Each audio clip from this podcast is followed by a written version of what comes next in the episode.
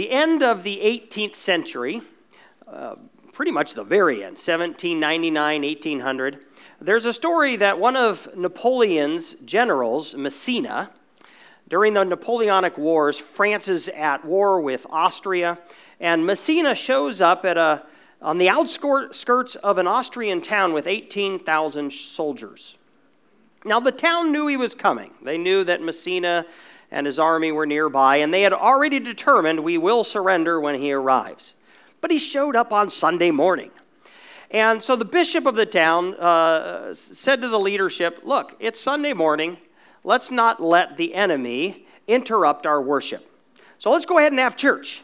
And uh, then, after we worship the Lord together, then we'll surrender. And the, the town's leadership said, Yeah, okay, that's good. And they rang the church bells of the city, and the citizens uh, came together to worship. Well, the French heard the church bells clanging, and they falsely uh, surmised that the, the town was celebrating the arrival of a relief army. And they were unaware and unprepared for the relief army, and so they withdrew from the city. Joy has that effect in many of our lives. There's sadness, there's heartbreak, there's even depression, and then joy uh, comes to the rescue and forces the enemy to withdraw. Joy is a great tonic for the soul. Joy is great for our bodies too.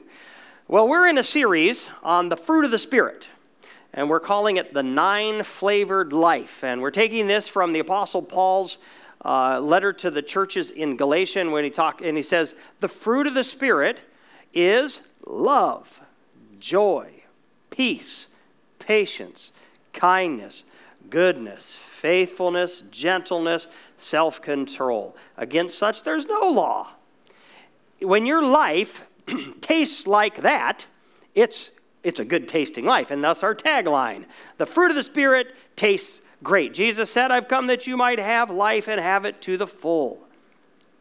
Everybody wants the fruit of the Spirit.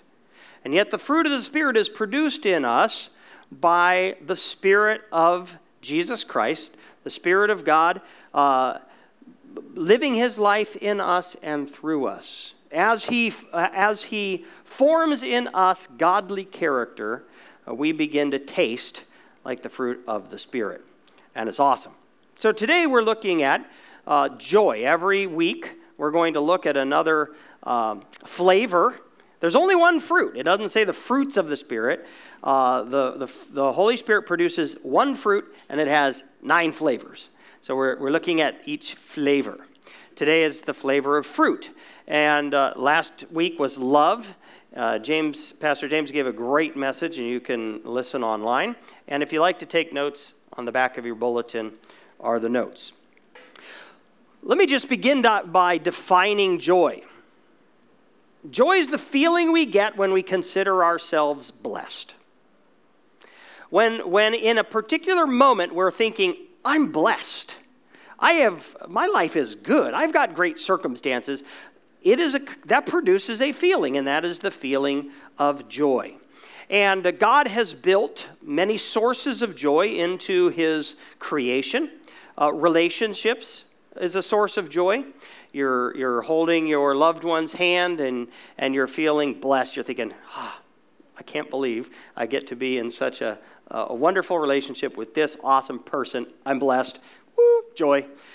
Uh, or you're, you know, you're with your friends around the table and, and you're, you're, you're with people that you love and you are impressed with, and you just think, I, uh, I'm blessed to be loved by these people and be in a relationship with these people. Could be achievement. That's another source of joy. You've worked so hard to get that diploma, and finally the day comes, and you walk across the stage, and they hand you diploma, and, and you, you're done, you've succeeded.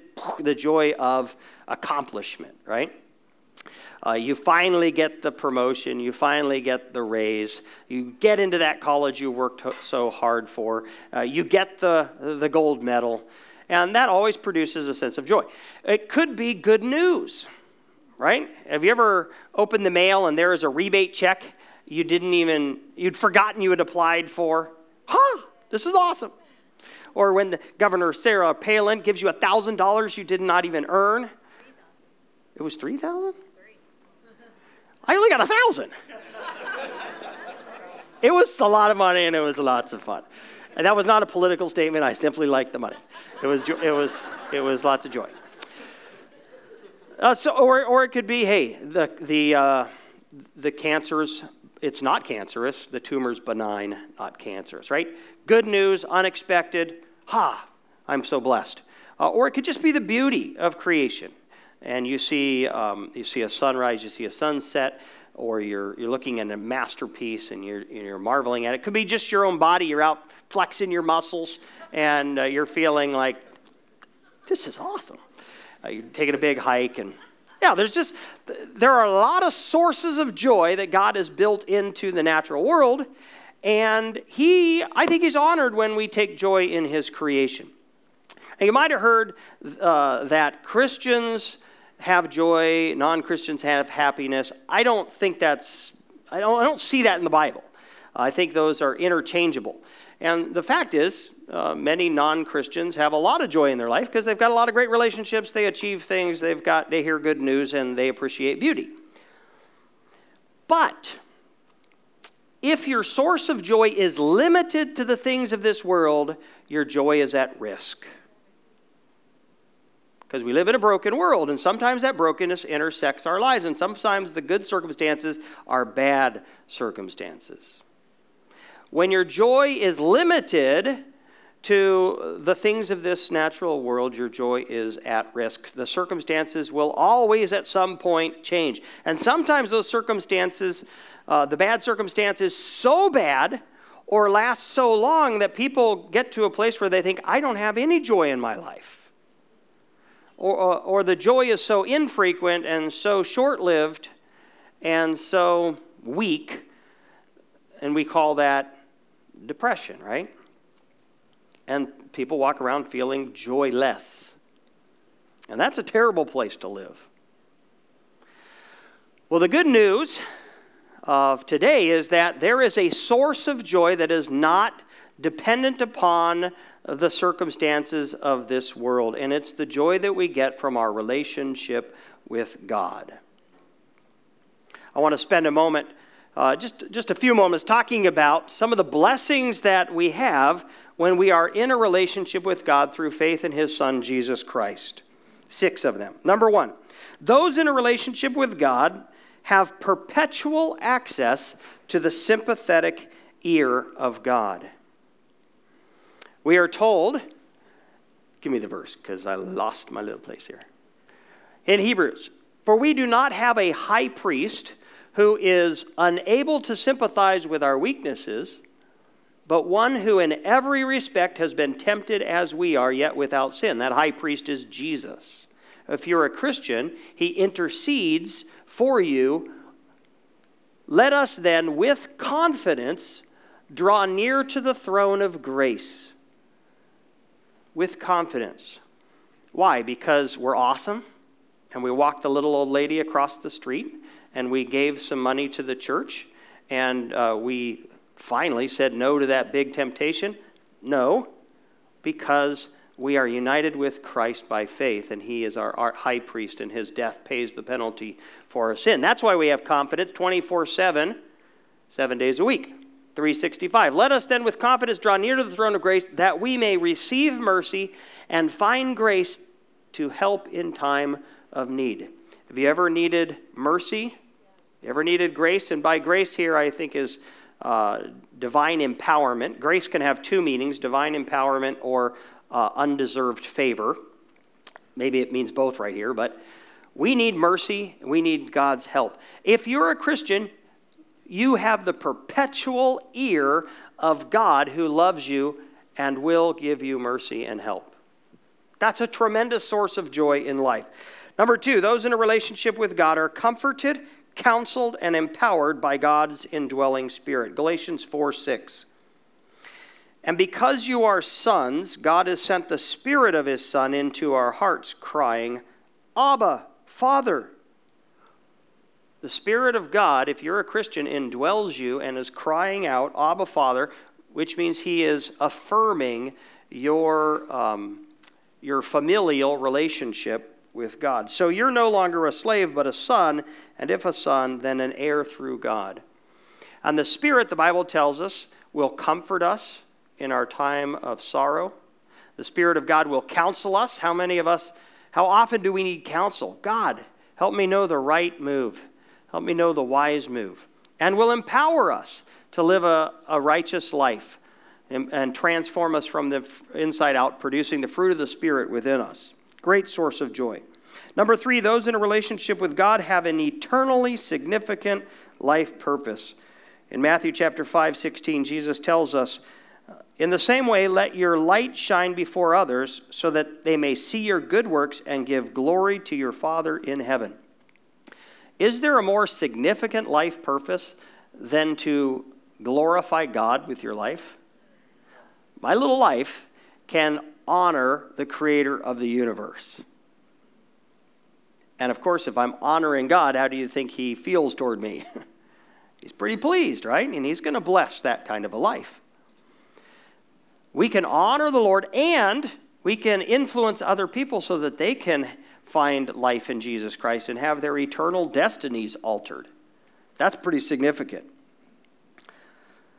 Fourth source of joy those in a relationship with God are assured that everything, even their own failures, the sin of others, and the brokenness of this world, is being redeemed by God for their good. Here is a verse you absolutely need to memorize if you haven't already Romans 8 28.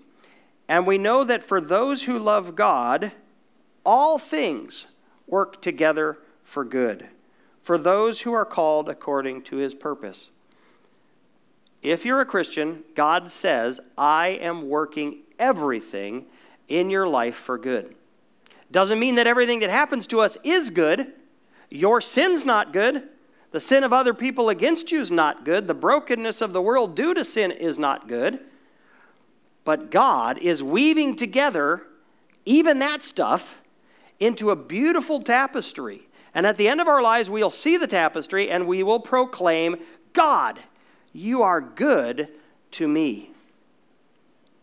That is a tremendous source of joy in life when the bad circumstances come.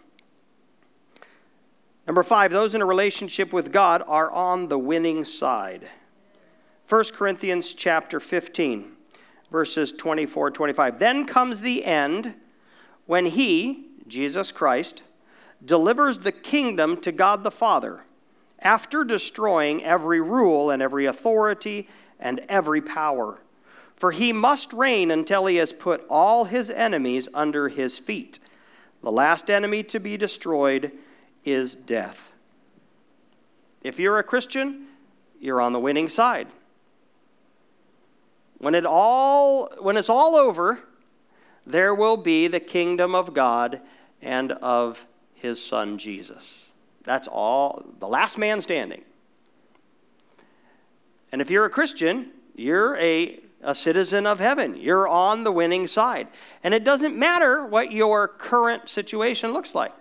It, it might not seem like God is winning in your family, might not seem like God's winning at your workplace or in, in politics of today.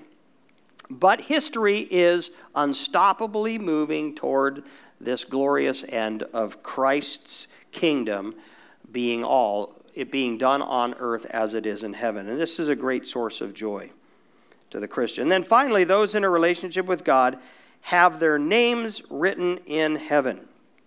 Jesus sent the disciples, 60 of his disciples, out uh, two by two or was it 72? Ah, anyways, he sent them out two by two and uh, to preach the gospel. They came back and they were amazed because they'd been casting out demons. And they said to Jesus, Man, even the demons have to obey us. And Jesus said, Yes, I saw Satan falling from heaven. But then he writes, or then he says, Nevertheless, do not rejoice in this that the spirits are subject to you, but rejoice that your names are written in heaven. If you're a Christian, your name is written in heaven.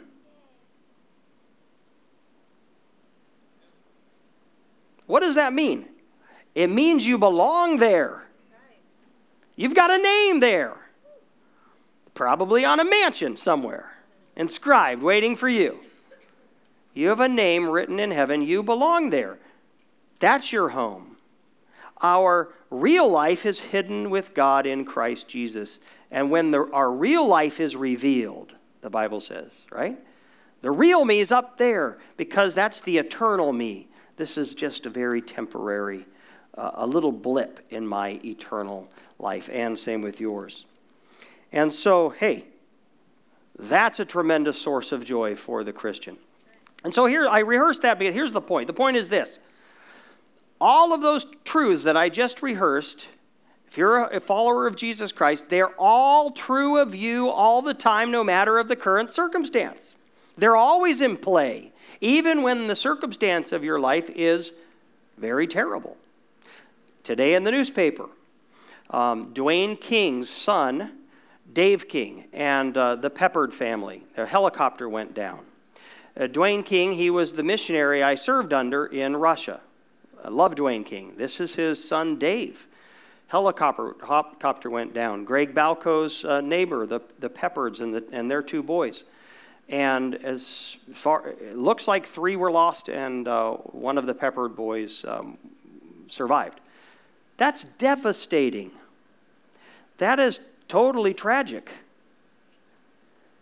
That's grief worthy. And yet, for Dwayne King, and uh, as far as we know, the Peppards as well. In fact, uh, Josh Peppard was honored the night before the crash at the Priceless um, dinner for his, his work with Priceless.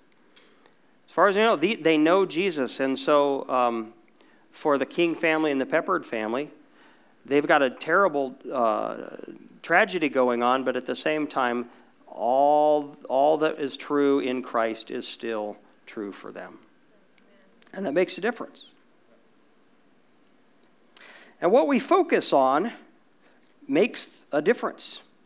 Because uh, we have a choice. We have a choice to, to focus on the, the bad circumstance and become overwhelmed with it, or to remember what we have in Christ. Paul in Romans 8 18 says, For I consider that the sufferings of this present time are not worth comparing with the glory that's to be revealed in us. This is an amazing statement. Here is Paul, he's saying, look, there are present sufferings. And he was fully aware of present sufferings, right? He was shipwrecked, he was hungry, he was beaten, he was imprisoned, and they weren't like modern prisons, they were uh, carved out holes in, in the rock. And then he, but he's also, on the other hand, he's thinking about all that he has in Christ and he says, You know what? When I weigh the two, I consider what I have in Christ, the glories to be revealed to us in Jesus, far outweigh the present suffering. And that made a difference for him, didn't it? That allowed him what he focused on, what he valued, what he weighted. Uh, was was what he had in Christ, and as a result, he could say, "I have learned in all situations to be content." Paul was able to say, Rejoice in the Lord always. Again, I'll say it rejoice. Why? Because nothing ever bad happens to the Christian? No. Bad stuff happens to the Christian. We rejoice because what we have in Christ is absolutely tremendous, it's weighty, and it's, it's not, can't not be robbed by bad circumstances. You know, joy is compatible with mourning. And I find this to be a very profound truth. Joy is compatible with mourning. Ecclesiastes 3 tells us there's a time for everything, there's a season for everything. There's a time to mourn, there's a time to dance, there's a time to cry, there's a time to laugh.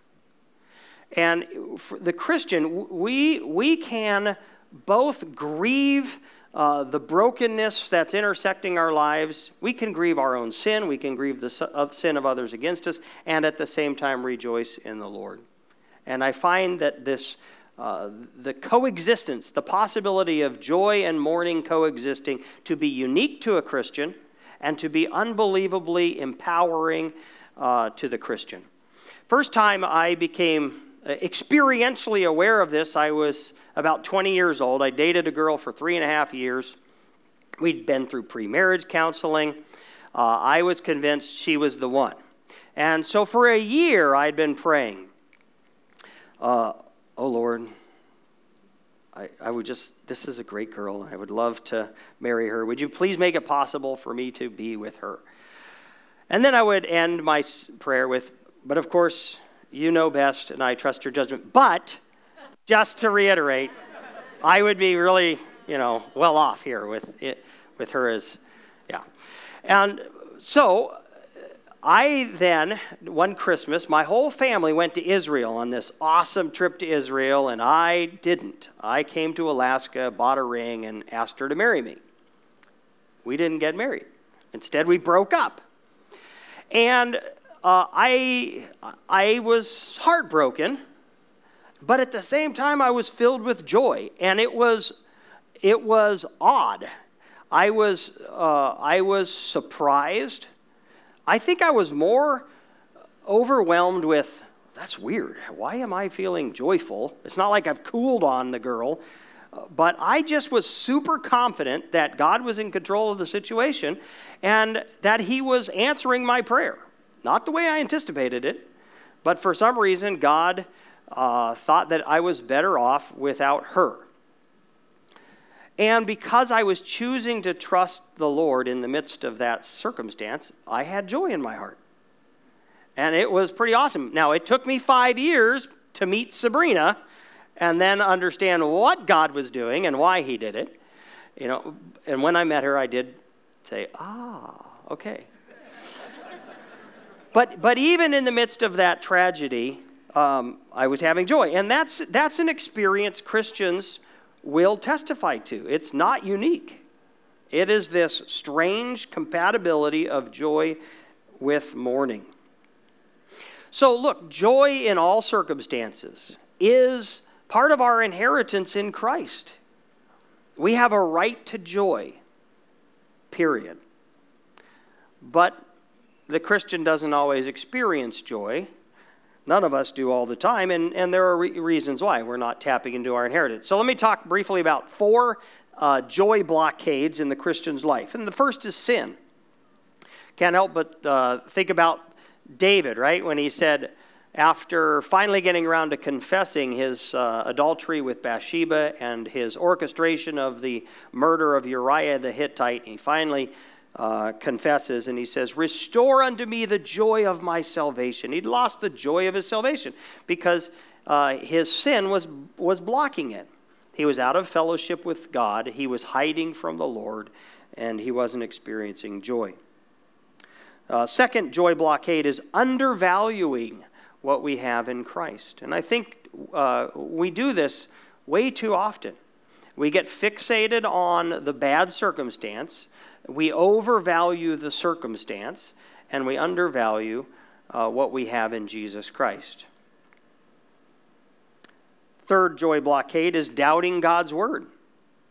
Uh, there was a young woman came to me uh, for some counseling and uh, she was having she was self-loathing bottom line but she was a christian and so I, I rehearsed for her some of the glorious truths about who she is in jesus christ her identity the problem was she would not believe God's testimony about her as much as she believed the voice in her own head. And so the bottom line is, I could not help her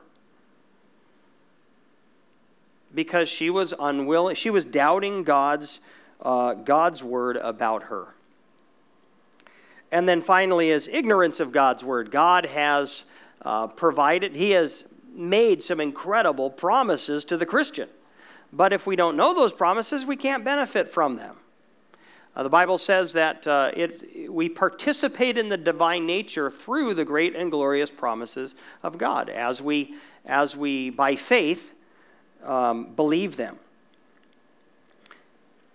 And so uh, we've, James did a great job last week talking about the fact that as it relates to the fruit of the Spirit, we are both 100% dependent upon God working in us, and we are 100% dependent.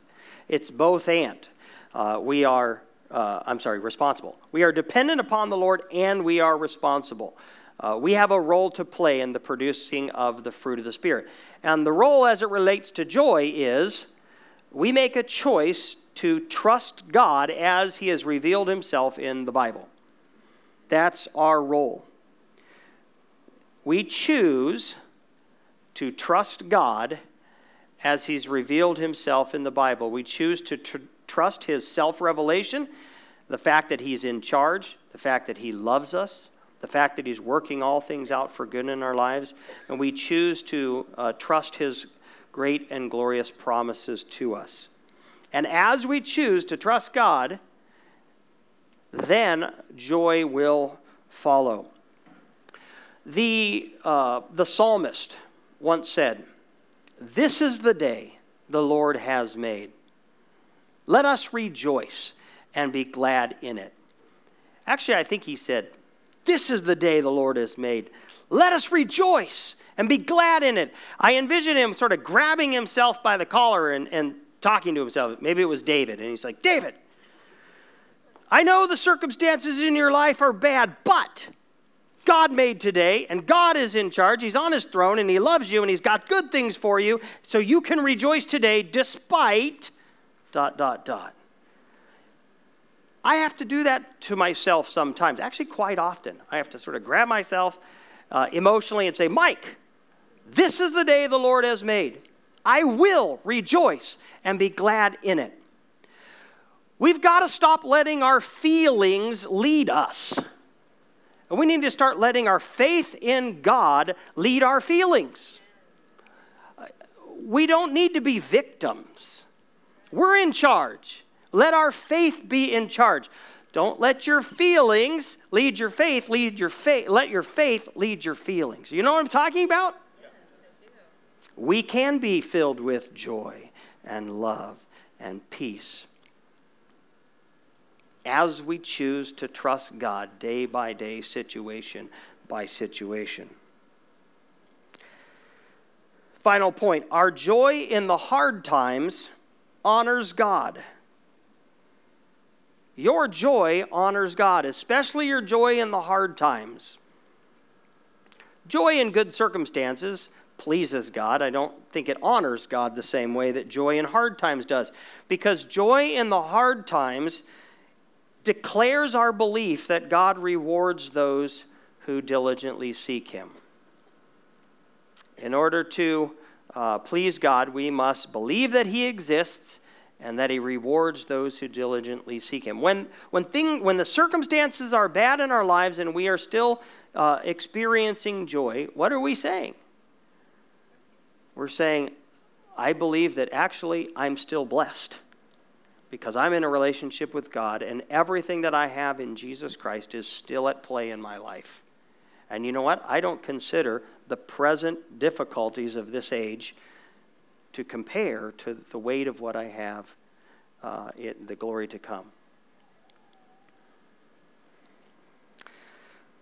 Amy Carmichael was a uh, missionary to India, and she was there for many decades.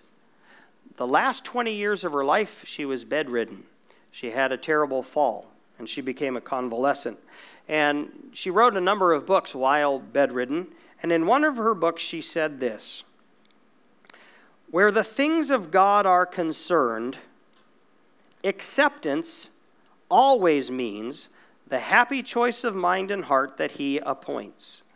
Because, for the present, it's His good and acceptable and perfect will.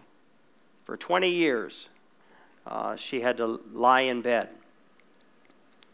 Do you, this is so profound. Acceptance means always the happy choice of mind and heart that He appoints. As we are surrendering ourselves to God's will for our lives, we choose to be joyful. Joy comes through surrender to God and His goodwill and purposes and plan for our lives. So, if would you bow your heads, close your eyes, and um, just spend some time with the Lord? Will you choose joy? If you're a Christian, joy is your inheritance. Maybe the Spirit of God has uh, reminded you uh, of what you have in Christ and is challenging you to weigh more, uh, to weigh uh, heavier in your mind and your heart uh, what you have in Christ than you have been.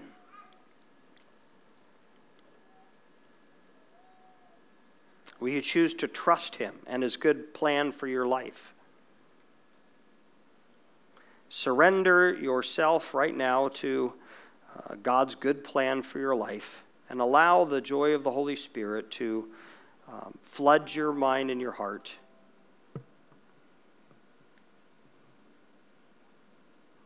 We do that right now. Let's pray, Lord. Uh, we just thank you for your goodness to us and for the truth that we always have many reasons to rejoice in you. Lord, right now we pray for the Peppards. We pray for uh, the, the King families. And Lord, our, our hearts break. We grieve with them. What a terrible tragedy, Lord. Uh, and as they mourn uh, the loss of their loved ones, uh, would you just um, give them the your joy and your peace, um, knowing that their loved ones are with you in heaven, that their bodies are, are no longer going to experience pain, and their fellowship with you is perfect. And someday they will be reunited with you forever in the presence of your Son, Jesus. It's in His name we pray, amen.